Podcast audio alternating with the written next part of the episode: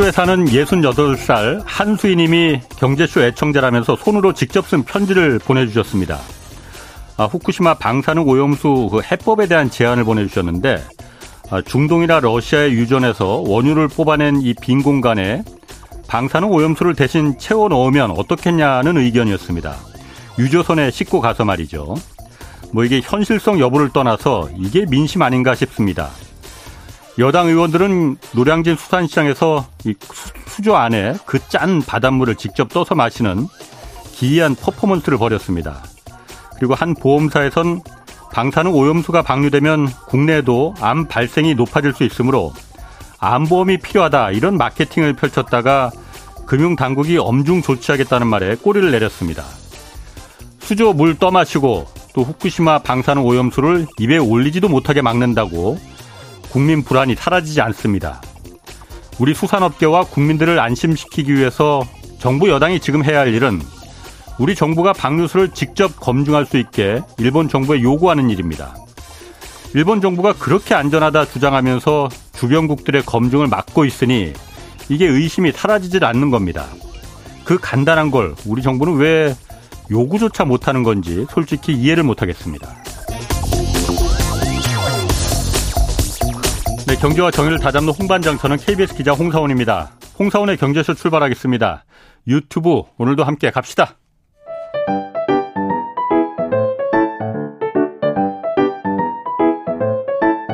주식시장 분석 너무 어렵죠? 걱정 마세요. 우리에겐 염불리 염승환 이사님이 계시니까요. 거품 없이 정직하게 분석해드립니다. 영양만점 주가 분석. 네, 염불리의 영양 만점 종목 분석 시간입니다. 염승환 이베스트 투자증권 이사 나오셨습니다. 안녕하세요. 네, 안녕하세요. 주식 관련해서 궁금한 게 있는 분들 짧은 문자 50원, 긴 문자 100원이 드는 샵 9730으로 문자 보내주시기 바랍니다. 아이고 제가 오늘 여름 감기가 하필이면 걸려갖고 네. 약간 좀 코 훌쩍거리더라도 이해해 주시기 바랍니다. 오늘 주식시장이 굉장히 뜨거웠잖아요. 네. 2,600 넘겼죠. 네. 어, 특별한 이유가 있습니까?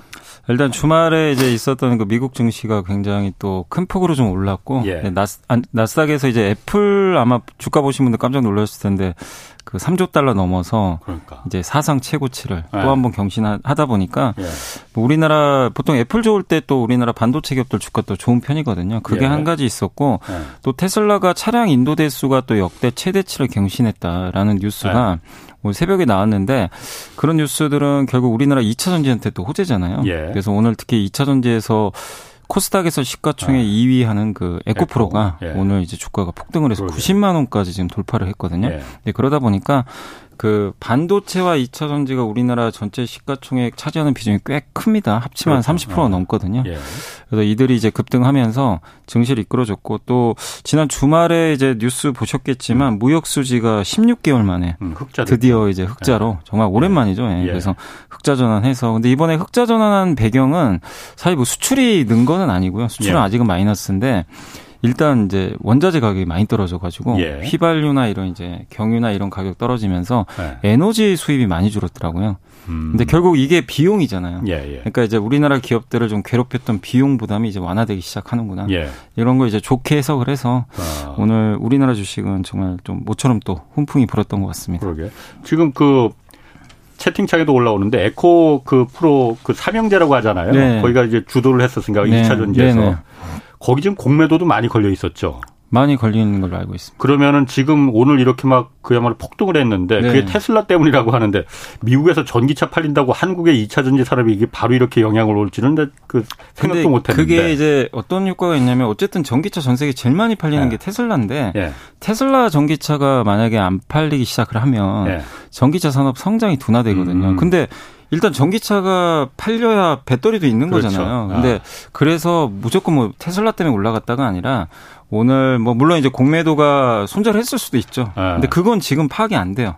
왜냐하면 내일은 돼, 야 알 수 있는 예. 거고 다만 이제 오늘 제가 추측하기로는 테슬라에서 그런 좀 좋은 뉴스가 아. 나왔기 때문에 또 에코프로는 MSCI 지수 편입 얘기도 좀 있어요. 아. 8월경에 MSCI에서 거의 에코프로를 갖다가 이제 그 이제 사이즈가 커지니까 그 펀드 매입한다. 네, 그러니까 이 ETF들이 이제 자금이 아, 예. MSCI에 추정을 하잖아요. 그렇죠. 근데 예, 거기에 예. 만약에 이제 들어가게 되면 아. 무조건 사게 돼 있거든요. 아. 근데 아직 결정된 건 아닌데 예. 8월에 아마 등록될 걸로 유력하게 좀 보고 있더라고요. 그러면 에코프로 좀 공매도 거기 많이 들어가 있다고 그 많이인지는 모르겠지만 네. 들어가 있다고 했는데 그 사람들은 지금 그러면 손해를 많이 받겠네 그러면은요. 오늘 이제 신고가니까 어. 엄청난 그러니까. 손해를 뭐볼 어. 수밖에 없죠. 예. 어. 테슬라가 그러니까 하나의 전기차하고 배터리 시장에 배터리 시장까지 그 하나의 지표가 되는 거군요. 지표죠. 그러니까. 테슬라가 그렇지. 그때 작년에 아마 기억하시겠지만 한참 네. 안 좋을 때요. 예. 우리나라 2차 전지도 같이 안 좋았어요. 예. 실제. 아, 그랬구나. 그 미국이 대중 반도체 수출 그 규제 최종안 이거 곧 발표한다고 그러는데 어떤 내용이 들어가 있는 겁니까? 그러니까 이달 안에 음. 이제 AI 관련된 반도체 이제 관련해서 그 작년에 아마 기억하시면 엔비디아 수출 규제 한번 들어간 적이 있었잖아요. 인공지능 네, 때문에. 그거 하지 말라고. 네. 근데 거기에 대해서 또 추가적인 규제안을 좀 마련해 가지고 예. AI 관련된 이제 엔비디아뿐만이 아니라 거기 관련된 장비 있죠. AI 반도체를 아. 만드는 뭐 장비라든가 설계 있죠. 설계하는 네. 것까지 네. 수출 통제하는. 그러니까 물론 나와봐야 아는데 규제 최종안을 이제 발표를 하겠다라고 아. 지금 내용이 나와 있는데 어쨌든 지금 지난해 10월부터 수출 규제 조치가 좀 시행이 됐는데 일단 이번에 그 이번 달 안내 이제 최종안이 나온다고 하니까 예. 시장에선 조금 이제 지켜보고 있는 것 같습니다. 내용이 아직 그러니까 공개되지는 않았고 정확하게 공개된 건 아니에요. 어. 예. 중국이 이제 곤란해진 게 미국이 아직 뭐 규제안이 최종적으로 어떻게 어디까지 지금 나갈지는 모르겠는데 네덜란드가 ASML사 있잖아요. 네네. 거기가 그러니까 반도체 장비 뭐 거의 여기서만 만드니까 그 노광 장비라는 거 네, 반도체 회로 그리는 네. 걸 이걸 갖다가 중국에 대해서 예전에는 그 EUV라고 해서 아주 그 최고 네, 난이도 맞아요. 이것뿐 이것만 규제 안 네. 판다고 했었는데 그보다 한 등급 아래인 DUV 장비라는 거 요거까지도 지금 안 팔겠다 뭐 이런 얘기가 나오는 것 같아요. 그럼 네. 중국 아주 곤란해질 것 같은데요? 이게 사실은요. 이게 더 타격이에요. 중국한테는. 아, 왜냐 중국은 아직 EUV 할 능력이 안 되거든요. 아. 그러니까 사실 지금 EUV를 예. 삼성과 하이닉스는 해요. 마이크론도 예. 아직 못 해요. 예. 못 하는데 이제 마이크론도 이번에 하기로 했거든요. 예. 그만큼 어렵죠. 예. 만들어도 수요랑. 그러니까 중국 입장에서는 바로 EUV를 하긴 좀 어려운 상황인데 어쨌든 이제 그동안은 예. EUV는 규제하고 DUV 장비라고 이제 예. 좀 이제 더 낮은 이제 좀 굵, 굵은 거죠. 굵은 거. 네. 연필이 굵은 네. 거. 어. 그래서 이제 좀 더 덜 미세한 건데 예. 근데 주로 그걸로 많이 만들잖아요. 음. 현재까지는. 근데 이 장비까지 이제 수출 금지 대상에 포함한다고 예. 네덜란드에서 이제 공지를 했다고 합니다. 예. 중국에? 예, 예, 공지를 했다고 하더라고요. 그래서 이게 이 올해 이제 9월부터요. 시행 시기는 예. 9월부터 이걸 중국에 수출하려면 이제 네덜란드 정부에 이제 허가가 있어야 되는데 예. 사실상 지금 허가를 받는다는 건 안 보내겠다. 예, 안 보내겠다는 얘기랑 예. 사실 좀 비슷하거든요. 그래서 예. 이렇게 되면 중국은 이제 이것까지 없으면 사실 예. 만들 수가 없어요. 그럼 중국은 어떻게 만들면. 대응합니까 그러면은? 그렇다고 해서 반도체 포기할 수는 없을 테고. 그래서 방법은 중고 장비 쓰는 수밖에 없어요. 중고, 중고 장비들. 아, 그것도 중고가 있어요? 네, 그래서 이게 장비는 아닌데 최근에 아. 무슨 일이 발생했냐면 엔비디아 이제 수출 규제 들어가니까 음. 근데 필요하잖아요. AI 하려면 엔비디아 예. GPU 있어야 되거든요. 음. 그래서 중국에서는 지금 그 중고 값이 더 비싸다고 합니다. 엔비디아 칩이. 아. 그러니까 칩이 중고로다가 네. 중고로 돌아다니는 거. 중고가 제가 알기로는 천만 원 더 비싼 걸로 알고 있어요. 아, 아니 그러면 그 칩은 그렇다 치더라도 네. 장비를 그러니까 그 중국에서 이걸 중고로 구한다 하더라도 DUV 장비나 뭐 이런 걸 네. 중고로 구한다 하더라도 누가 그럼 쓰던 걸 그걸 이렇게 막 뜯어내서 삼성이나 SK 뭐 뻔하잖아요. 그, 그 중고로 이제 나오는 물량들이 있긴 있거든요. 또 그것만 전문으로 파는 회사도 있어요. 음. 이제 그런 데 있으면 이제 그런 걸 구입을 아. 하는 거죠. 근데 만약에 아. 이제 없으면 못 하는 거고. 근데 예. 어쨌든 문제는 뭐냐면은 이렇게 장비들을 중요한 장비들 다 규제 들어가면 예. 못 만듭니다, 사실은. 그러니까. 만들어도 예. 그냥 성능 떨어지는 것밖에 못 만드니까 그걸 예. 사실 누가 쓰고 싶어 하겠어요 사실. 아. 그러니까 이제 중국은 지금 방법이 예. 자기네가 만드는 수밖에 없는데 장비를. 음. 근데 사실 반도체 장비라는 게 미국이나 그렇지. 네덜란드, 일본 없으면 못 만들거든요. 예. 그러니까 사실상 아. 지금 굉장히 타격을 받을 수밖에 없는 상황이죠. 그러게 이게 사실 뭐 미국의 그 제닛 옐런 그 재무부 장관도 지금 곧 중국에 한번 방문한다고 하는데 네. 그래서 미중 간에 물밑에서 좀 이렇게 뭔가 협상이 진행되는 거 아닌가 싶은데 이런 거 보면 또 그런 것 같지도 않고. 그러니까 미국에 지금 이게 저도 기사를 읽어보면서 느낀 게 모든 걸 다 규제하는 건 아니고요. 근데 예. 그 배터리나 예. 반도체가 중요한 거 있잖아요. 전략적. 예, 그한 네 개 정도 선정해놨거든요. 바이든 대통령이. 그거는 철저하게 못하게 막아버리는 것 같아요. 아, 중국도 가장 지금 필요한 게 네. 그걸 텐데. 근데 중국은 반도체가 필요하거든요. 네. 미국은 알죠. 그 아. 고리를 아니까. 네. 다른 거는 좀 허용을 해줄 수는 있는데 네. 반도체 안 된다는 거. 아. 이게 좀 중요한 것 같습니다. 아. 그럼 삼성전자고 SK 하이닉스, 하이닉스 같이 이제 국내 반도체 기업들은 지금 이 중국에 대한 규제가 더 그래서 촘촘해지면은 어 어떤 입장일까요? 이게, 이게 좀 음. 장단이 있어요, 사실은. 아. 그러니까 단점은 그거죠. 최대 시장인데 네. 자꾸 규제라니까. 예. 그리고 가뜩이나 지금 중국 수요도 안 좋잖아요. 예. 여기서 이제 중국 매출 비중이 점점 중국이 지금 제일 매출 비중 크거든요. 예. 실적 타격이 좀 올 수도 있고 예. 또한 가지가 지금 제일 문제가 삼성과 하이닉스가 지금 중국에서 공장들이 많으니까 예. 이거를 이제 지금 1년에 한 번씩 장비 그거 도입하려면 미국에 예. 허락을 받아야 그렇지. 되잖아요. 예. 근데 일단은 유예는 좀 해주기로 했는데 예. 올해 10월에 또 가봐야 되거든요. 음, 가서 또 어떤 결정할지 모르니까. 예. 그래서 자꾸만 그렇게 그 규제를 해버리면 언젠가 만약에 갑자기 이제 수입하지 마라 음. 이 결정 해버리면 예. 중국 공장은 사실상 무용지물이 될 수도 있어요. 잘못하면 그 첨단 장비가 못 들어오잖아요. 중국에. 그 몇십 조 들여서 만든 네. 공장을 어떻게 하나? 그러면 이제 옛날 장비로 만들어야 되니까 예. 이게 참 이제 그러면 어려운 거지. 그러니까 점점 성능이 떨어진 어. 걸 만들어야 그러니까. 되니까. 그건 중국에서 원하는 것도 아닐 거잖아요. 네, 중국도 아. 원하는 게 아닌데, 근데 어쨌든 이제 만약에 그런 결정이 내리는 게 제일 악재거든요. 그래서 그런 예. 불확실성이 있어서 지금 삼성과 하이닉스는 어떻게든 좀 탈 중국 하려고 예. 노력을 할 수밖에 없는 것 같아요. 지금 당장 아. 어렵더라도. 예. 근데 중장기적으로 또 호재도 있어요. 이런 부분 때문에. 왜냐하면 미국이 중국의 반도체 아. 굴기를 막아버렸잖아요. 예. 못하게 아. 아예. 그러니까 거의 지금 이 네덜란드 DUV까지 지금 수출 못하게 막아버린 음. 거는 중국 보고 진짜 아무것도 하지 말란 얘기니까. 예. 결국 이거는 한국의 반도체 기업들한테는 굉장한 시간을 또 벌어준 겁니다. 뒤에 사실은 음. 지금 중국도 이게 만약에 규제 안 했으면 정말 많이 쫓아왔을 것 같아요. 예. 예 근데 예. 이걸 이제 못하게 막아버렸기 때문에 예. 삼성과 하이닉스는 시간을 일단 벌어놨거든요. 예. 근데 여기서 또 안 좋아하면 안 되는 게 중국이 또 뭘 해서 만들어낼 수도 있어요. 시행착오 음. 겪어가지고. 예. 그래서 여기서 방심하면 안 되고 계속 초격차로 가야 돼요. 사실 뭘 직접 해갖고 안 되니까는 직접 해갖고 직접 뭔가를 만들어내는 거. 예. 사실 그게 더 무서운 거예요. 더 무서운 거죠. 아. 그래서 이제 기존의 효율적인 방식 말고 어쨌든 중국은 정부가 지원을 해주니까 예. 할 수, 하게 되는데 그게 이제 만약에 음. 기존의 아닌 방식으로 성공을 해버리면 음. 우리나라한테는 또 굉장히 그렇구나. 뼈아플 수가 있거든요.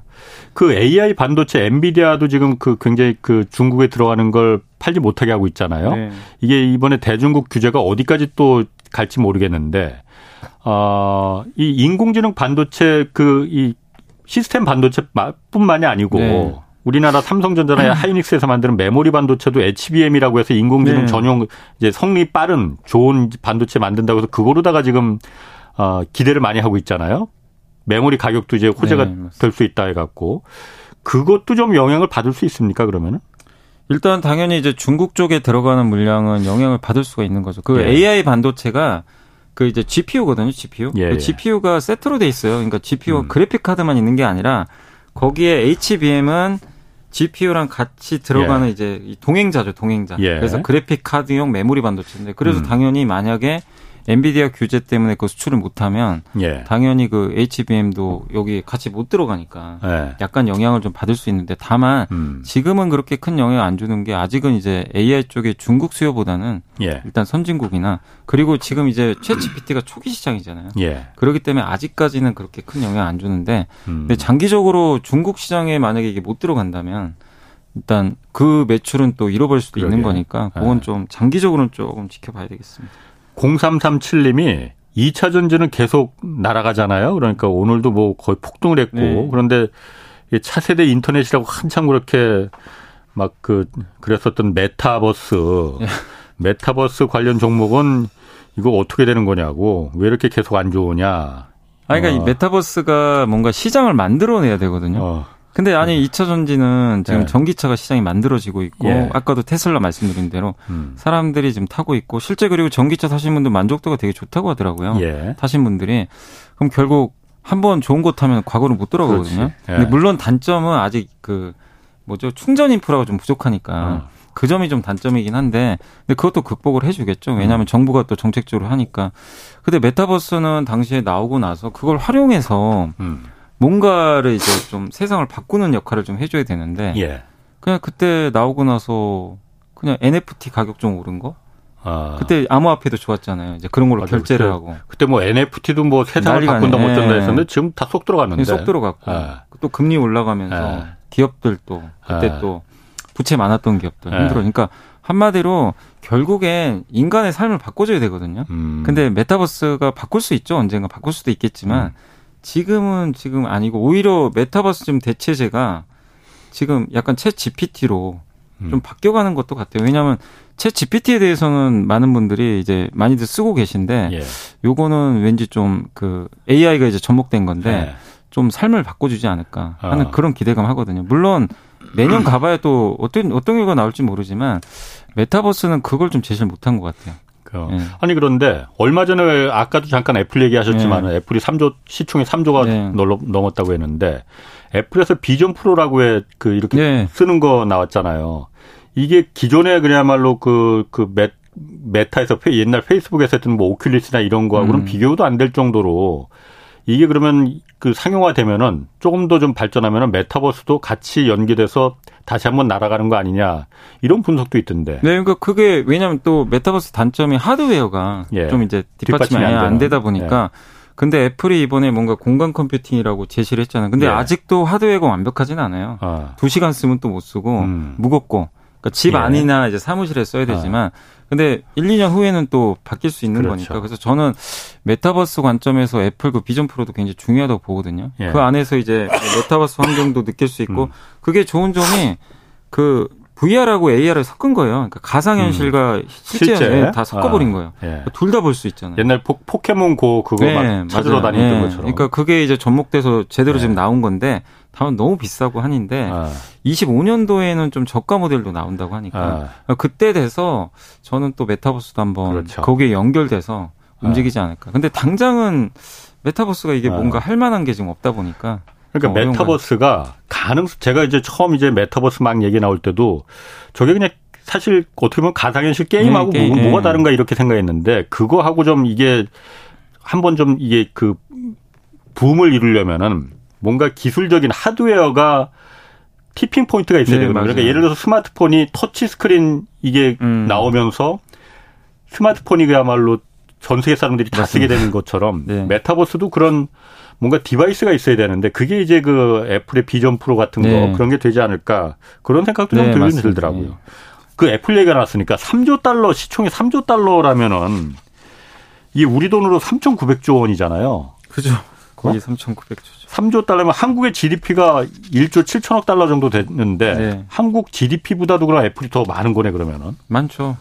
그리고 우리나라 지금 어. 코스피가 시총이 2천조가 좀 넘는데 네. 거의 애플이 우리나라 코스피 두 배 정도 그냥 되는 거예요. 그러게. 애플 하나의 기업이. 네, 하나 기업이. 아. 어마어마한 거죠, 사실은. 이 사이즈가. 아. 이게, 그럼 애플을 예. 이렇게까지 그야말로 시총을 끌어올린 게, 어, 혁신이다 이렇게 봐야 되는 건가요, 그러면은? 사실 이제 애플 지금 애플 지금의 애플 가지고 막 혁신적이다 이렇게 보는 분들 많지는 않잖아요. 근데 당시에 네. 어쨌든 아이폰을 만들어 가지고 아, 처음에 세상을 바꿨죠. 예, 예. 근데 아이폰을 만들고 거기에 저는 더 결정적인 게 아이폰만 만들어서 된 게 아니라 앱스토어를 만들어 버렸잖아요. 아, 아이튠. 예. 그래서 예. 거기에 이제 우리가 어떤 이제 소프트웨어가 등록이 되면 그걸 터치해 가지고 정말 편리하게 예. 근데 그걸 쓰니까 이제 PC가 예. 이제 우리 걸으면서 이제 PC 쓸 수 있는 예. 이동 컴퓨터가 만들어진 예. 거예요. 그게 사실 애플 아이폰의 저는 역할이었다. 예. 이번에 비전 프로는 공간 컴퓨팅 이렇게 되는 건데 근데 또 한 가지가 이렇게 또 애플이 그 계속 좀 좋은 성과를 내는 게 경쟁자가 사실 없어요. 음. 만약에 삼성전자가 예. 이 아이폰만큼 했으면 애플 예. 주가 이렇게까지 못 올라갔겠죠. 아. 진짜 둘이 계속 경쟁을 했으면. 예. 사실은 경쟁이 지금 안 되잖아요. 음. 냉혹한 현실이지만 예. 프리미엄 폰에서는 예. 예. 그러다 보니까 실제 경쟁자도 지금 없는 음. 상황이고 또 한 가지가 제가 생각해 본 게 이게 약간 케이팝하고 비슷한 것 같아요. 케이팝. 케이팝은 음. 뭐죠? 기본적으로 팬덤 문화죠. 예. 그렇죠. 근데 애플도 팬덤 문화예요. 매니아들이 예. 있으니까. 그러니까 아무리 비싸도 제가 봤을 땐 비전 프로 어. 비싸잖아요. 어. 500만 원 가까이. 어. 근데 분명히 또 살 거예요. 예. 그러니까 이제 이 팬덤 문화의 특징은 뭐냐면 이제 내가 좋아하기 때문에 아무리 비싼 제품이 나와도 음. 거부감이 없어요. 아. 사게 되니까 그러니까 우리 케이팝 특히 이제 많은 그 다른 나라의 그이 케이팝 팬덤 분들이 예. 그 티켓 값이 계속 오르거든요. 예. 비싸잖아요. 그런데도 예. 못 구해서 난리가 나는 거죠. 그렇죠. 근데 그거랑 약간 비슷한 팬덤 문화인데 예. 이거를 이렇게 되면 value가 올라가요. 음. 기본적으로. 이거를 누군가가 깬다면 주가가 흔들리는데 예. 깰 대상이 없어요. 지금. 예. 음, 애플은 제가 봤을 때 그 장점 중에 하나가 다른 나라 어떤 기업도 그러니까 다른 나라 그 다른 기업들하고 좀 다른 게 애플이 소프트웨어 기업이냐 하드 기업 아, 하드웨어 네. 기업이냐 했을 때 둘 다 하잖아요. 둘 다 하죠. 둘 다 하잖아요. 삼성은 철저하게 하드웨어 기업이잖아요. 네, 그렇죠. 그거를 받침해주는 소프트웨어가 이제 구글이고. 네. 그런데 애플은 둘 다 하드웨어 기업이면서 소프트웨어 기업이라는 거. 네. 그렇기 때문에 자기들이 필요한 그 혁신을 만들어낼 수 있다는 거. 그리고 또 자기들이 혁신을 만들어내더라도 이걸 사용자들과 다 공유하잖아요. 네, 그렇죠. 아이튠즈라는 약간 게. 이게 애플 처음에 그 전략 들고 나왔을 때 아이폰, 그 iOS라 그러잖아요. 네. 그 소프트웨어가. 처음에는 저게 되겠냐. 왜냐면 애플만 할 수 있는 거거든요. 예. 폐쇄성이죠. 그렇죠. 근데 지금 생각해보면 그게 팬덤을 만들어 버렸고 아, 아. 오히려 그래서 아이폰 쓰다가 딴 거를 쓰기가 어려운 게 예. 이걸 쓰다가 다른 데 가면 이걸 뭐, 이 그렇지. 환경에서 벗어나야 되거든요. 어. 그러니까 이제 갖고 가지를 못하죠. 네, 락인 효과를 그러니까 아. 예 여기 종속시켜 버리는 거예요. 예. 그게 좀 사실은 굉장히 무서운 것 같습니다. 그러게 그, 런 기업들이 정말로 앞으로 예. 어, 그런 기업들을 새로 발굴하는 게 정말 혁신이고 네, 그런 것 같아요. 그 중국이 미국의 그 마이크론 그 반도체 메모리 반도체 그거 보안 이유 때문에 판매 금지시켰잖아요. 네네. 그런데 이번에 보면은 마이크론 실적이 그렇게 뭐 나쁘지 않았다고 그래요. 중국이 가장 큰 시장일 텐데. 네. 그건 어떻게 해석을 해야 됩니까? 아, 지금 이제 요게 실적 나온 거는 네. 좀 이제 그 규제 좀 전에 실적까지 나오다 보니까 아, 실적이구나. 이제 본격적 반영 안 됐는데 아. 이제부터 반영이 될 거예요. 그래서 예. 이번에 그 CEO도 지금 이제 수익 금지 조치 때문에 예. 조금 영향을 좀 받을 것 같다라고 좀 얘기를 했고 왜냐하면 중국 매출 비중이 좀 되는 회사거든요. 사실 예. 마이크론도 공장이 예. 거기 있는 건 아니지만 예. 그래서 그걸 좀 이제 CEO도 약간 좀 우려 섞게 얘기를 예. 했고 그래서 중국이 어쨌든 이제 마이크론 규제를 하는데 다만 이게 뭐 삼성한 우리나라한테는 또 반사이익 얻을 수 있지 않냐 뭐 이런 얘기도 있는데 예. 근데 이제 미국은 반사이익 누리지 말라고 또 그러니까 빈 공간 예, 채우지 말라고 채우지 말라고 했는데 어.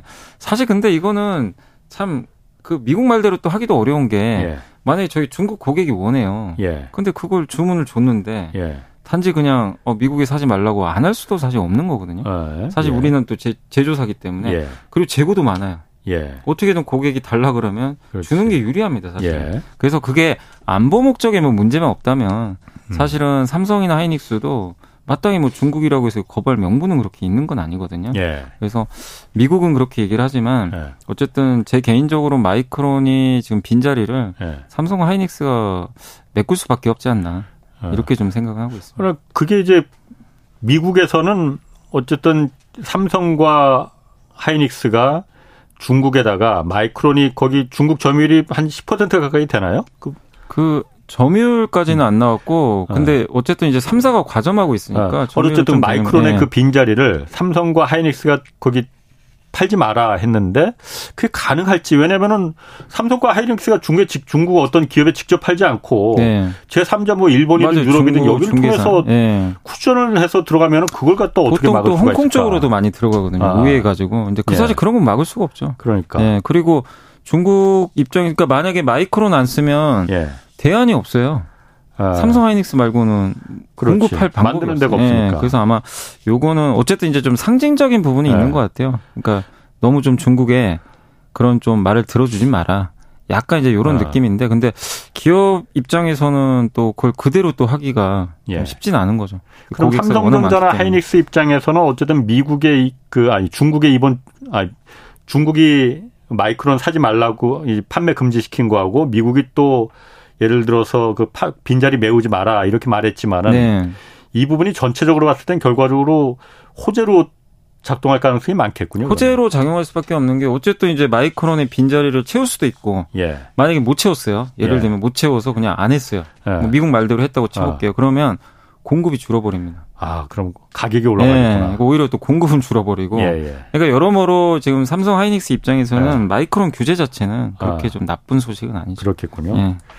예. 그 삼성전자 파운드리 사업 있잖아요. 여기서 보면은 며칠 전에 기사가 2025년부터 제가 자꾸 코가 훌쩍거려서 그 소리가 크게 들리는 거 아닌지 모르겠습니다. 제가 최대한 지금 조심하고 있는데, 아이고, 여름 감기는 개도 안 걸린다는데 참. 그 파운드리 사업을 2025년부터 2나노, 3나노도 아니고 2나노를 양산하겠다 이렇게 발표를 했어요. 3나노로 3나노도 지금 양산은 한다고 그 발표는 했었죠. 네, 네, 네. 근데 지금 그걸 또 뛰어넘어서 2나노 양산한다는 거잖아요. 네. 어, 이게 좀 어떤 의미가 있는 건지. 지금 이제 3나노는 사실상 지금 TSMC도 제대로 하고 있는 건 아니고요. 예. 3나노는 사실 근데 삼성이 먼저 했지만 예. 다른 공정 방식으로 시작을 한 거죠. GAA란 방식인데 예. 근데 역시 수율 나오기가 쉽지가 않습니다. 예. 고객사도 아직은 애플 외에는 거의 없는 걸로 알고 있는데 음. 어쨌든 지금 삼성 입장에서는 지금 갑자기 2나노 선언을 해버렸거든요. 우리 예. 25년부터 예. 선전폭을 한 거예요. TSMC 앞에 두고 예. 자신 있다. 예. 이제 3나노 지금 공정도 이제 GA 방식으로 하다 보니까 아마 내년에는 좀 수율도 좀 올라갈 것 같고 그리고 좀 자신감의 배경은 4나노 때문 아닌가 싶어요. 아. 최근에 이제 4나노 수율이 좀 많이 올라왔다라는 예. 그런 얘기들이 나오는데 TSMC가 4나노 수율이 한 80% 정도. 물론 예. 이제 업계 비밀이라 정확히 할 수는 없는데 한 80% 정도 된다라는 게 좀 많이 알려져 있고 예. 삼성은 70%까지니까 많이 쫓아온 거죠. 음. 산호누만 봤을 때는 예. 10% 차이니까 그래서 최근에 엔비디아 뭐 산호누 수주도 받는 거 아니냐 음. 이런 얘기도 좀 나오거든요. 그러니까 이제 저도 이렇게 선언을 했다는 건 갑자기 이렇게 선언했다는 건 뭔가 좀 자신감이 있다는 얘기거든요. 예. 4나노가 안 되는데 예. 2나노를 가기가 어려워요. 예. 이게 순서상 여기부터 잡고 가야 되는데 예. 그래서 요게 좀 그 일단 가장 골칫거리였던 5나노, 4나노가 잡혀가면서 수율이 네, 삼성이 좀 여유가 생긴 거 아니냐. 아. 요런 좀 얘기들이 좀 나오는 그 배경 아닌가. 저는 그렇게 좀 보고 있습니다. 사실 수율이라는 걸 잡으려면은 수율이라는 게 100개 만들었을 때 몇 개가 완성품이 네, 나오냐 이거잖아요. 맞습니다. 불량품이 많이 나오면 만들어 봤자 적자니까 네, 그거 할 필요가 네. 없는 거고. 이거는 사실 TSMC가 수율이 높은 거는 많이 만들어 봐서잖아요. 그죠. 경험도 많죠. 주변에 많은 그, 그 생태계들이 그 반도체 설계회사들이 많이 있어서 TSMC에 맡기다 보니까 그런 거잖아요. 네네. 사실 그런데 우리나라는 삼성전자가 그게 부족하잖아요. 이 생태계가 네, 팹리스가 거의 전멸하다시피 네. 해버렸잖아요. 네. 이걸 갖다 지금 이나노 뭐 이렇게 양산하는 것도 뭐 그 기술 개발하고 여기 투자하는 것도 좋지만은 같이 이제 그 많이 만들어봐야 잘 만드는 거니까 그런 생태계를 좀 먼저 구축하는 게 삼성전자가 그게 더 방법 아닐까라는 생각. 좀 드는데. 근데 이제 아니 정확한 말씀이신데 이제 네. 제가 봤을 때 이게 아까도 말씀드렸지만 D가 일단 좀 단단해진 것 같고 네. 거기다가 이번에 2나노까지 얘기한 거는 근데 사실 이번에 그 최시영 여기 파운드리 사업부 사장이 뭐라고 했냐면 네. 이 인터뷰 그러니까 얘기한 걸 보니까 인공지능 혁명이 전 산업에서 새로운 시대를 열고 있다. 그러니까 여기에 좀 힌트가 있는 게 뭐냐면요. 지금 그 엔비디아가 만드는 GPU 칩이 AI 들어가잖아요. 예. 이 칩은 지금 주로 TSMC가 만들어주거든요. 예. TSMC 이제 파운드리 통해서 만들어주는데 예. 이제 한마디로 fabless죠. 거긴 음. 만들질 그렇죠. 않으니까. 예. 근데 이 AI 시대가 왔을 때 결국 3나노만 갖고는 안 되고 어쨌든 또 2나노 가야 되거든요. 예. 근데 보통은 이렇게 25년 탁 찍어서 얘기하는 건요. 보통은 수주 받고 얘기하거든요. 아. 미리 25년을 예. 탁 찍었다. 근데 누군지 모르죠. 그게 아. 엔비디아일 수도 있고 뭐 예. 뭐 AMD일 수도 있죠. 예. 삼성은 지금 하이닉스랑 다른 점은 메모리하고 파운드리 같이 하잖아요. 그렇지. 예. 근데 HBM이란 메모리 반도체는 GPU에 같이 들어간 메모리인데 예. 그 GPU는 또 비메모리인데 예. 이거를 foundry가 만들어 줘야 돼요. 음. 삼성 입장에서는 이것까지 할 수도 있어요. 예. 근데 예. 이제 수율만 나오면 되는 예. 거죠. 근데 이게 고객사로부터 수주를 좀 받은 음. 거 아닌가. 음. 그러니까 삼성은 원래 모바일 위주로 하거든요. 파운드리 그렇죠. 주로. 근데 그게 좀 한계죠. 모바일이라는 게 갤럭시 휴대폰, 네. 삼성전자 네, 휴대폰에 들어가는 그것도 거예요. 사실 애플에 네. 들어갔으면 더 좋은 건데. 그러니까. 근데 AI 시대가 기회가 되는 것 같아요, 지금. 아. 왜냐하면 지금 AI 요거 관련된 파운드리 만들 회사는 예. TSMC 아니면 삼성밖에 없어요. 그렇지. 인텔은 아직은 좀안 예. 되고. 예. 그러니까 이 기회를 좀 포착을 한것 아. 같고 근데 이제 물론 관건은 그거죠. 수주를 받았더라도 음. 25년도에 제대로 만들어줘야죠. 음. 요게 숙제죠. 그렇죠. 숙제인데 아. 어쨌든 AI 시대가 음. 열리면서 삼성한테 또 한 번에 좀 기회가 오는 거 아닌가 네. 하는 그런 생각이 좀 들긴 합니다. 그러니까 저는 어쨌든 그 삼성전자가 좀 그 이 반도체 전체의 그 시스템 반도체 그 생태계를 구축하는 그 큰형 역할을 좀 네, 했으면 네, 좋겠어요. 네, 그러니까 그거 없이 그야말로 혼자서 공장만 파운드리 공장만 잘만 그 이게 된다고 해서 근사하게 지어놓는다고 해서 절대로 이거 되는 게 아니잖아요. 네. 그러니까 경험을 축적하기 위해서 되게 잘해주신 게 TSMC가 잘했던 것 중에 하나가 그 대만이요. 이게 강해요. 후공정. 예. 여기 패키징 시스템이 정말 잘 돼 있는데 예. 한국의 단점이 좀 그게 제대로 안 돼 있었죠. 아. 경쟁력이 좀 떨어지고. 그렇죠. 그러니까 말씀하신 대로 삼성도 그걸 알고는 있거든요. 예. 그래서 이 결국 AI 반도체 핵심은 패키징이에요. 예. 후공정 잘해야 되니까 음, 음. 그걸 좀 잘 하는 게 확실한 좀 과제인 것 같습니다. 음. 또한 가지 뭐 계속 삼성 얘기가 나오는데 네. 삼성 SDI 여기 이제 배터리 올 하반기에 전고체 배터리 시제품 생산한다고 발표를 했어요. 네. 전고체 배터리라는 게 어쨌든 배터리 시장의 게임 체인저라고 하잖아요. 네. 불도 잘 안 나고 네. 에너지 밀도도 높고 한 번 충전하면 그래서 오래 가고 이 시제품을 생산하는 게 어, 어느 어떤 어떤 정도의 의미가 있는 건지. 그러니까 이게 전고체 배터리는 아주 작은 거 있잖아요. 예. 작은 그러니까 자동차 말고 아. 소형 전지로는 이미 만들어져 있어요. 예. 근데 전고체 배터리를 이렇게 하려는 이유가 이 양극과 음극이 있고 리튬이온이 예. 양극에서 음극 왔다 갔다 하는데 예. 거기에 양극과 음극은 서로 만나면 안 되잖아요. 예. 전에 액체로 돼 있는데 만나면 터지죠. 네, 터지죠. 어. 그래서 그 중간에 분리막이 있고. 예. 근데 이게 갑자기 외부에서 차가 충격을 받으면 예. 이 분리막이 찢어질 수도 있거든요. 음. 그래서 이게 서로 만약에 만나게 되면 무슨 일, 이 배터리가 폭발해 버립니다. 그렇죠. 예. 그래서 이제 문제가 생길 수 있고 그리고 전체적으로 이 고체를 넣으면 네. 분리막이 필요가 없어지는데 네. 고체 그러니까 고체 전해질이죠. 액체가 아니고. 음. 그러면 이 촘촘하게 그 이 전해질이 들어가서 밀도가 올라간다고 합니다. 음. 에너지 밀도가 올라가면 주행 거리가 훨씬 또 그렇지. 길고 예. 그리고 일단 화재 사고가 날 염려가 어. 없는 게 예. 만날 일이 없어요. 예. 네, 둘이. 음. 그렇기 때문에 이제 안전한데 음. 문제는 이게 에너지 저항이 좀 큰가 봐요. 그래서 만드는 게 너무 대형화하는 게 어렵다고 음. 합니다. 이걸 예. 이제 전기차. 그래서 사실 이거 제일 먼저 한 회사가 일본의 도요타. 도요타. 예. 그래서 저번에 작년이었나요? 그때 예. 이 도쿄 올림픽 할때 어, 자동차에. 잠깐 이렇게 어. 지나가는 거 보여줬는데 예. 결론은 뭐냐? 27년에 내놓겠다. 어. 이렇게 이제 도요타도 언급을 했고 예. 삼성 SDI도 일단 목표는요. 27년인데 예. 근데 그 목표가 뭐냐면 대량 양산 공장에서 이제 그러니까 어떤 시제품 그러니까 자동차용 아니면 자동차용이 자동차용을 예, 그죠 자동차용이죠. 왜냐하면 지금 이제 전고체 배터리도 소형은 예. 나오기도 하거든요. 예. 근데 삼성이 지금 이제 우리나라에서는 이걸 굉장히 또 가장 열심히 좀 연구를 했는데 예. 요 시제품 뭐냐면 이제 연구실에서 하던 그 제품을 연구실에서는 계속 해봤을 거 아니에요. 예. 하나 정도 만들어보고 예. 아마 그거는 좀 됐던 것 같아요. 근데 이제 이제 공장에서 만들겠다는 거예요. 예. 근데 대신에 대량 양산까지 안 나오고 예. 아까 우리 계속 얘기한 거죠. 수율이 안 되는 거죠. 어. 100개 만들면 한두 개만 예. 양산되니까 예. 만들어서 뭐 하겠습니까? 예. 근데 일단은 그렇게 하면서 수율을 끌어올리는 음. 작업은 이제 2027년이란 얘기죠. 그러니까 2027년에는 음. 제대로 양산해서 예. 이제 전기차에서 공급할 수 있는 예. 그 수준을 얘기한 거고 도요타도 어. 그 얘기를 하는 거고요. 근데 지금 시제품은 아직은 이제 전기차에 완전히 넣기는 음. 어렵고 예. 하나 한두 개 정도 만들 수 있다는 얘기죠. 어. 그러니까 테스트 삼아서 근데 왜 다르냐면 실험실이 아니라 이제 진짜 공장에서 만드는 거예요. 어. 그래서 이제 조금 의미가 달라질 수 있다 이렇게 보고 있습니다. 전고체 배터리는 사실 도요타에서 그 굉장히 주력하고 있었던 거잖아요. 네. 이거로 한 방에 뒤집겠다 네. 해갖고. 그럼 삼성 SDI가 만든다는 그 전고체 배터리가 도요타하고 비교했을 때는 어떤지 그것까지는 모르시려나? 그것까지는 뭐 정확히 안 나와서 아, 어느 기술이 낫다라고는 네. 좀 그런데 네. 어쨌든 삼성 SDI가 시제품 생산한다는 건 네. 어쨌든 기술력이 지금 올라왔다는 거잖아요. 네. 그래서 종류가 되게 많대요. 고체 전해질도 이게 뭐 종류들이 워낙 많아서 근데 일단은 지금 삼성 SDI는 요번에 시제품을 좀 어. 내놓겠다고 좀 언급을 했습니다. 그럼 그 우리나라 배터리 3사가 LG 에너지 솔루션이 이게 가장 지금 규모가 크죠? 네, LG 엔솔이 제일 그다음 그다음에 SK온. 네. S, 삼성 SDI가 그러면은 배터리 시장에서는 어 뭐 비슷할 거예요. 비슷하긴 한데 예. 이 전고체 배터리에 그럼 주력을 해, 해 왔었던 건가요, 그러면은? 전고체 배터리를 오래전부터 연구를 했었고, 또 아. 이재용 회장이 계속 동료를 좀 했었어요. 아. 그래서 올해 한 번 거기도 아마 사업장 방문한 걸로 제가 기억이 나거든요. 예. 그래서 예전부터 좀 관심을 갖고 했는데, 사실 근데 전고체 배터리 그냥 꿈의 배터리지, 예. 이건 만들 수 있겠냐. 예. 도요다도 저렇게 힘든데, 예. 오래전부터 했는데, 예. 그래서 계속 시장에서는 좀 의심도 했었어요. 예. 저 쉽지 않을 거다.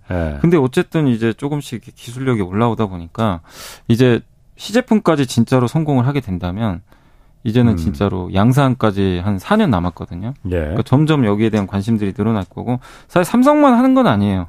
LG하고 SK온도 아 거기도 예, 하고는 있는데 네. 아직 이제 시제품까지는 좀 안 나온 것 같고 예. 근데 계속 지금 하는 거죠. 왜냐하면 네. 이게 만약에 대량 양산을 누군가 해버리면요, 그렇지. 진짜 게임 체인저가 되거든 요. 어. 근데 이제 관건은 그거예요. 비싸요. 아? 가장 문제는 네. 일단 비쌉니다. 원가가 좀 들어가니까. 그래서 어. 이거를 기존의 리튬이온과 예. 이런 전고체 배터리 만약에 나왔어요. 예. 꿈의 배터리인데 기자님 어떠시겠어요? 너무 비싸면 이게 차값에 또 아, 부담이 아, 되거든요. 그렇죠. 예. 그러면 이제 약간의 어. 저렴한 차들은 어. 기존의 리튬을 쓸 수 있고 어. 굉장히 럭셔리 차에 들어갈 수도 있는 거죠. 아니 이게 네. 어차피 배터리라는 게 전해질 액체로 만드느냐 고체로 만드냐 그 차인데 가격 네. 차이가 뭐 그렇게 날까? 똑같이 리튬 들어가고 뭐 이런 거는 아직까지는 물론 뭐 그때 가서 대량 양산 성공해서 낮출 수도 네. 있겠죠. 아. 근데 지금 현재까지는 굉장히 비싸다고 하니까 음. 지금 당장 나와도 대중화는 좀 쉽진 않은 거죠. 그래요. 예. 이 수명 같은 거는 그 혹시 모르세요? 그러면은 그 이건 수명이 굉장히 긴 걸로 알고 있어요. 전고체는 네, 전고체는 굉장히 그러면은 뭐 진짜 게임 체인저 맞네요. 네. 굉장한 이제 어. 파급력이 있는 건데 예. 만들기가 어렵다는 게 좀 문제죠. 아. 예. 삼성 SDI가 그리고 원통형 그 배터리도 그러니까 그 46파이 네, 이런 맞습니다. 제품도 뭐 양산에 준비한다고 그러는데 그게 음. 무슨 말이에요? 아 그러니까 이제 지금 배터리 원통형 배터리가 지금 전기차에 네. 들어가요. 테슬라는 원통형 배터리 네. 뭐 이게 수백 개인가 이게 묶어 가지고 네. 배터리 그 넣잖아요. 네. 근데 그게 지금 나오는 배터리가 2170 배터리라 그래요. 2170은 지름이 21. 어. 여기 높이 있죠. 21cm, 높, 70cm. 70, 요렇게 어. 된 건데 그래서 그렇게 해서 이제 그 규격을 나타내는 건데 예. 4680은 지름이 46mm. 예. 그러니까 더 커요. 아까 그러니까 21mm 지름이 21mm보다 어. 두배 지름이 이렇게 두꺼워지는 거죠. 예. 한마디로 좀 뚱뚱해져요. 어. 뚱뚱해지고 배터리가 예. 대신에 높이는 80mm가 지금 저기 테슬라가 지금 만들고 어. 있습니다. 그걸 4680이라 그래요. 근데 예. 왜 그럼 삼성은 왜 파이로 붙였냐? 예. 고객사들이 원하는 대로 높이 맞춰주겠다. 결정을 아, 지름은 똑같고 46 지름은 46, 46 그대로인데 예. 높이는 혹시 음. 저기 뭐 현대차가 원한다. 뭐 저기 도요다가 원한다. 그러면은 맞춰주겠다. 당신들이 원하는 높이에. 음. 그래서 파이로 붙인 거예요. 높이는 음. 정하지는 않았어요. 아니 이게 그 원통형이라는 게 배터리를 얇은 판을 뚫뚫뚫 마는 거잖아요. 네. 그게 많이 그냥 46이 아니고 한 10cm로 아, 말면 안 돼요. 말처럼 그렇게 어려운 거지 그게? 어렵다고 합니다. 아. 지금 4680도 만들 거면 진짜 그 쉬웠으면 만들었을 네. 텐데 지금 굉장히 지금 테슬라도 시행착오 많이 겪고 있거든요. 아 뚫뚫뚫로 많은 네, 게 그거 만들어서 네. 양산까지 들어가는 게 예. 그러니까 우리가 봤을 때는 야 뭐 저거 저렇게 하면 되겠지 하는데 어. 그게 수율이 안 나온다고 하더라고요 생각보다 2170은 지금 이제 많이 만드는데 예. 그러니까 4680으로 가는 거는 배터리가 어쨌든 커지잖아요 예. 커지면 어쨌든 이거 이 원가 절감 들어가거든요 예. 예 배터리를 음. 더 적게 만들어도 되니까 음. 근데 어쨌든 이걸 크게 만드는 것 자체가 난이도가 굉장히 높다고 합니다 음.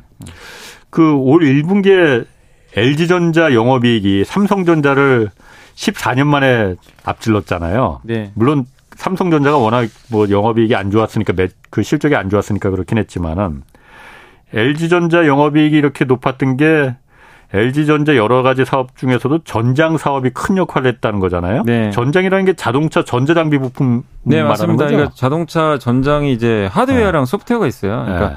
자동차의 그 이제 전자 장비들 같은 거를 하드웨어로 조절을 하고 예. 제어하고 예. 또 소프트웨어 우리 그 내비게이션 터치해 가지고 막 예. 요새 조절하잖아요. 그런 거 그런 걸다 이제 아. 전장이라고 합니다. 예. 이게 그렇게 그야말로 돈이 되는 유망한 사업, 산업이에요? 아니 왜냐하면 이제 자동차가 점점 스마트화해지잖아요. 예. 그래서 옛날과 다르잖아요. 옛날 옛날 어. 그 자동차랑 그렇지. 지금의 차를 어, 타보시면 어, 스마트폰 같이 네, 완전히 스마트폰처럼 지금 돼 있고 터치 한 번으로 조절이 가능한데 예. 근데 옛날로 돌아가긴 이제 어렵잖아요. 그리고 왜 이게 더 효율적이냐면 그 ECU라는 이제 그 반도체 어. 아실 거예요. 예. 이제 그게 수백 개 이제 있죠. 옛날 차이는. 예. 근데 테슬라 차이는 그 ECU가 한 4개인가 5개밖에 없는 걸로 알거든요. 음. 이 통합을 하는 거죠. 자, 이쪽에 내비게이션 쪽. 예. 여기는 뭐 이 구동 모터 쪽. 아, 아. 몇 개 구역을 나눠 가지고 하는데 그러면 그 안에 들어간 전선이 줄어듭니다.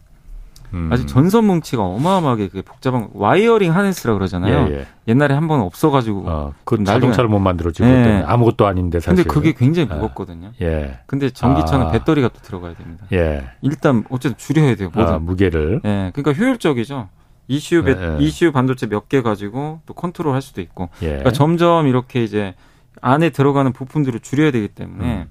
근데 그러려면 결국 전장 부품. 근데 그리고 지금 들어가는 부품들은 다 전장인 게 이 전자 부품들이 들어가야 또 그런 것들을 효율적으로 예.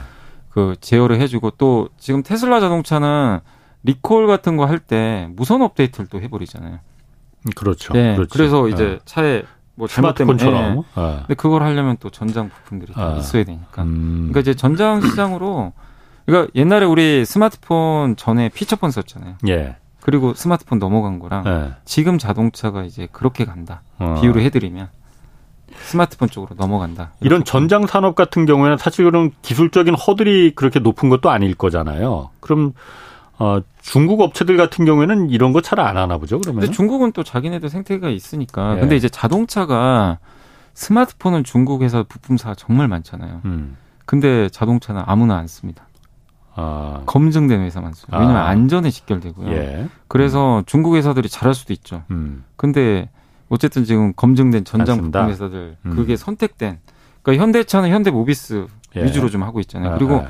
자기네들 그렇죠. 그 보통 이제 자동차 회사들은 자기네 가장 중요한 그 부품사를 또 갖고 있거든요. 예. 거기가 이제 주로 또 전장 부품들을 많이 하고 있어요. 근데 아. LG가 잘했던 게 뭐냐면 LG가 옛날부터 GM 쪽에 음. 이런 걸 좀 많이 옛날에 배터리도 GM 쪽에 납품을 예. 했었고 과거부터 그 모터 같은 거 있잖아요. 음. 그런 것들을 좀 공급했던 이력이 있는데 GM과 좀 관계가 굉장히 좋더라고요. 음. 또한 가지가 LG는 IT 회사니까 예. 좀이 협상력이 떨어질 수도 있잖아요. 자기는 자동차 부품 회사 원래 아니잖아요. 예. 그래서 마그나랑 합작사 만들어 버렸잖아요. 그렇죠. LG 아, 마그나. 예, 예. 그것도 되게 잘했고 아. 오스트리아의 그 ZKW라는 회사가 있어요. 헤드램프.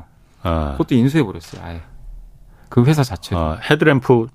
네, 앞에 이제 달려 있는 어, 헤드램프. 헤드라이트. 네, 헤드라이트. 아. 헤드램 헤드라이트인데 아. 그거 오스트리아 기업인데 아. 그것도 인수를 아예 M&A 해버렸어요. 예. 그러니까 이제 LG전자 전략을 좀 잘 쓴 거죠. 어, 헤드라이트 뭐 이런 것도 그 유명한 회사가 있나 보죠? 그 아무것도 아닐 것도 같긴 한데. 아니, 그것도 어. 이제 만들기가 아, 쉬운 게 아니고, 그리고 그 안에 네. 요즘에는요, 요새 나온 기술은 라이다 센서가 들어간대요. 라이더? 센서 들어가서 아, 자율주행 하려면 예. 라이다가 여기 이제 빛을 쏴가지고 예. 돌아오는 예. 시간 측정해서 이제 예. 계산하는 건데 예. 원래 옛날에는요 몇년 전에는 위에다가 이 동그란 예. 게 돌, 돌아가는 거 있죠. 그렇죠. 그거 달고 다녔어요. 그게 아. 라이다네요. 근데 이제 그거 어떻게 달고 다녀요? 음. 근데 이제 헤드램프. 안에 이제 넣는다고 아. 하더라고요. 이제 그 정도까지 지금 기술이 아. 발전됐다고 합니다. 그래서 LG전자가 그러면 전략을 잘 이 전장 사업이 원래 초 초반에는 이게 계속 적자였었잖아요. 네. LG전자에서도. 네. 요게 잘 짰네 그러면. 처음 했던 게 2013년부터거든요. 당연히 적자였어요. 아, 오래됐구나. 2013년. 네. 돈을 못 벌었죠 그때. 네. 시장도 그렇게 크지 않았고. 음. 근데 이제 저는 전략을 잘 짰던 게 결국 휴대폰 사업 철수하고 아. 이쪽에 더 이제 집중했던 것 같아요. 아. 그때 결단 내렸잖아요. 예, 예. 몇년 전에. 예, 예, 그리고 했는데 그래서 이제 드디어 지금 흑자전에 성공했거든요. 그래서 음. 그 결실을 지금 좀 맺고 있는 게 아닌가 이렇게 좀 보고 있습니다. 그렇군요. 현대건설이 사우디아라비아의 최대 규모 석유화학단지 건설 사업 수주했다고 해요. 이 수주액만 6조 5천억이라는데 자세히 좀 내용 좀 한번 좀 얘기해 주시죠. 네, 그 이제 현대건설이 이번에 그 6.5조 원짜리 이제 대형 음. 그 사우디아라비아 석유화학 단지라고 하는데 예. 이 단지가 이번에 이제 그 건설이 들어가는데 이탈리아 회사와 이탈리아 회사가 패키지를 하나 좀 수주했고 그 현대건설은 1번, 4번 음. 패키지를 수주를 했다고 합니다. 그래서 단독으로 아마 수주한 걸로 좀 알려졌는데 이게 이제 에틸렌이라는 그 석유화학 그 화학 산업의 쌀이거든요. 그 네. 기초 소재죠. 그걸 만드는 이제 공장이에요. 근데 그거를 이제 사우디에 건설하는 건데 그걸 따낸 건데 어쨌든 지금 사우디아라비아가 이 나라가 하는 게 뭐죠? 원유 생산해 가지고 파는 네. 건데 예. 이제 점점 원유는 옛날 같지 않은 음. 거죠. 점점 수요가 주니까. 예. 그래서 이런 것들을 이제 원유를 바꿔서 차라리 석유화학이나 이런 걸로 음. 고부가치 제품으로 음. 만드는 산업에 진짜 투자를 해요. 예. 그래서 이제 그 일환으로 이번에 프로젝트를 하는데 예. 사실 이번에 좀 의외였어요. 그러니까 원래 몇 달 전에도 한번 이제 이 이슈가 있, 긴 있었거든요. 음. 근데 그 4월인가 5월에 아마 좀 가능성이 있다는 좀 얘기는 나왔었는데 어쨌든 그 전에 좀 약간 의외라고 좀 생각을 했던 게 뭐냐면 우리 좀 지금 사우디랑 현대건설 지금 엑스포 그러니까 우리 한국하고 어, 경쟁하고 있으니까 그러니까 이거 줄까? 어. 한국한테 줄까? 경쟁자인데? 예. 예. 약간 이제 이런, 이런 생각도 좀 있었는데. 어, 어, 근데 사우디도 예. 비즈니스는 비즈니스다. 예. 선의의 경쟁하자. 아, 아. 약간 또 이런 느낌인 것 같아요. 그래서 아. 어쨌든 현대건설은 예. 좀그 이 대규모 6조 5천억이면 정말 엄청난 금액이죠. 그러니까. 예, 네. 요거를 여태까지 중동 나간 것 중에 가장 큰 규모 네, 가장 큰 거. 네. 예전에 원전 수주한 거. 근데 원전하고는 좀 약간 성격은 다른데 예. 아랍에미리트 원전 이후로는 좀 예. 가장 큰 금액 아닌가 이렇게 음. 좀 보고 있습니다. 그 요즘 엔화 가치가 좀 이거 좀 궁금하거든요. 엔화 가치가 역대급으로 떨어지면서 그 엔화가 뭐 이렇게까지 언제까지 이렇게 가치가 낮겠느냐 분명히 또 오를 거다 해서 엔화 사두는 반, 그 투자하는 분들이 요즘 많다고 해요. 네. 원래는 100엔에 1000엔이었잖아요. 네, 그죠. 항상 그 우리가 네, 그 네, 됐었는데 네, 보니까 900원 정도까지 떨어졌더라고요. 네, 네, 맞습니다. 그러면은 이게 다시 엔화가 지금 엔저인데 오를 가능성이 있다고 보는 겁니까 그러면? 증권가에서는 좀 연말 정도에 오르지 않겠냐. 아, 지금은 좀 워낙 많이 떨어졌으니까 네, 떨어졌고 네. 지금 근데 이렇게 떨어지는 이유는 사실 작년에 한번 정책을 바, 바꾼다고 했었잖아요. 근데 이제 그 올해 4월에 이제 임기가 만료됐죠. 그 이제 구로다 총재 어마어마하게 돈을 풀었죠. 예.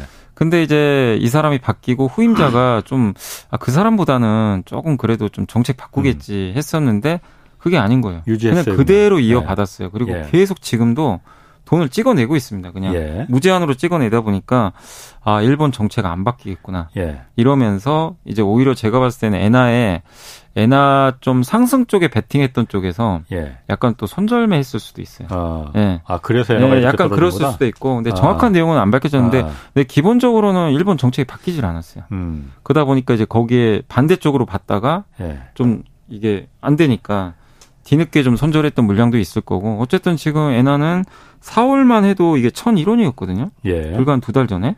예. 근데 지금 이제 910원까지 떨어졌으니까 예. 10% 정도. 네. 엔화 가치가 떨어졌고 근데 우리나라 지금 이 원엔이 이렇게 더 떨어진 거는 우리나라는 달러화 대비해서 원화는 4% 정도 올랐어요. 네. 근데 달러 대비해서 엔화는 또 5% 빠져버렸어요. 네. 그러니까 이게 원엔으로 가면은 네. 더 벌어져 버린 거죠.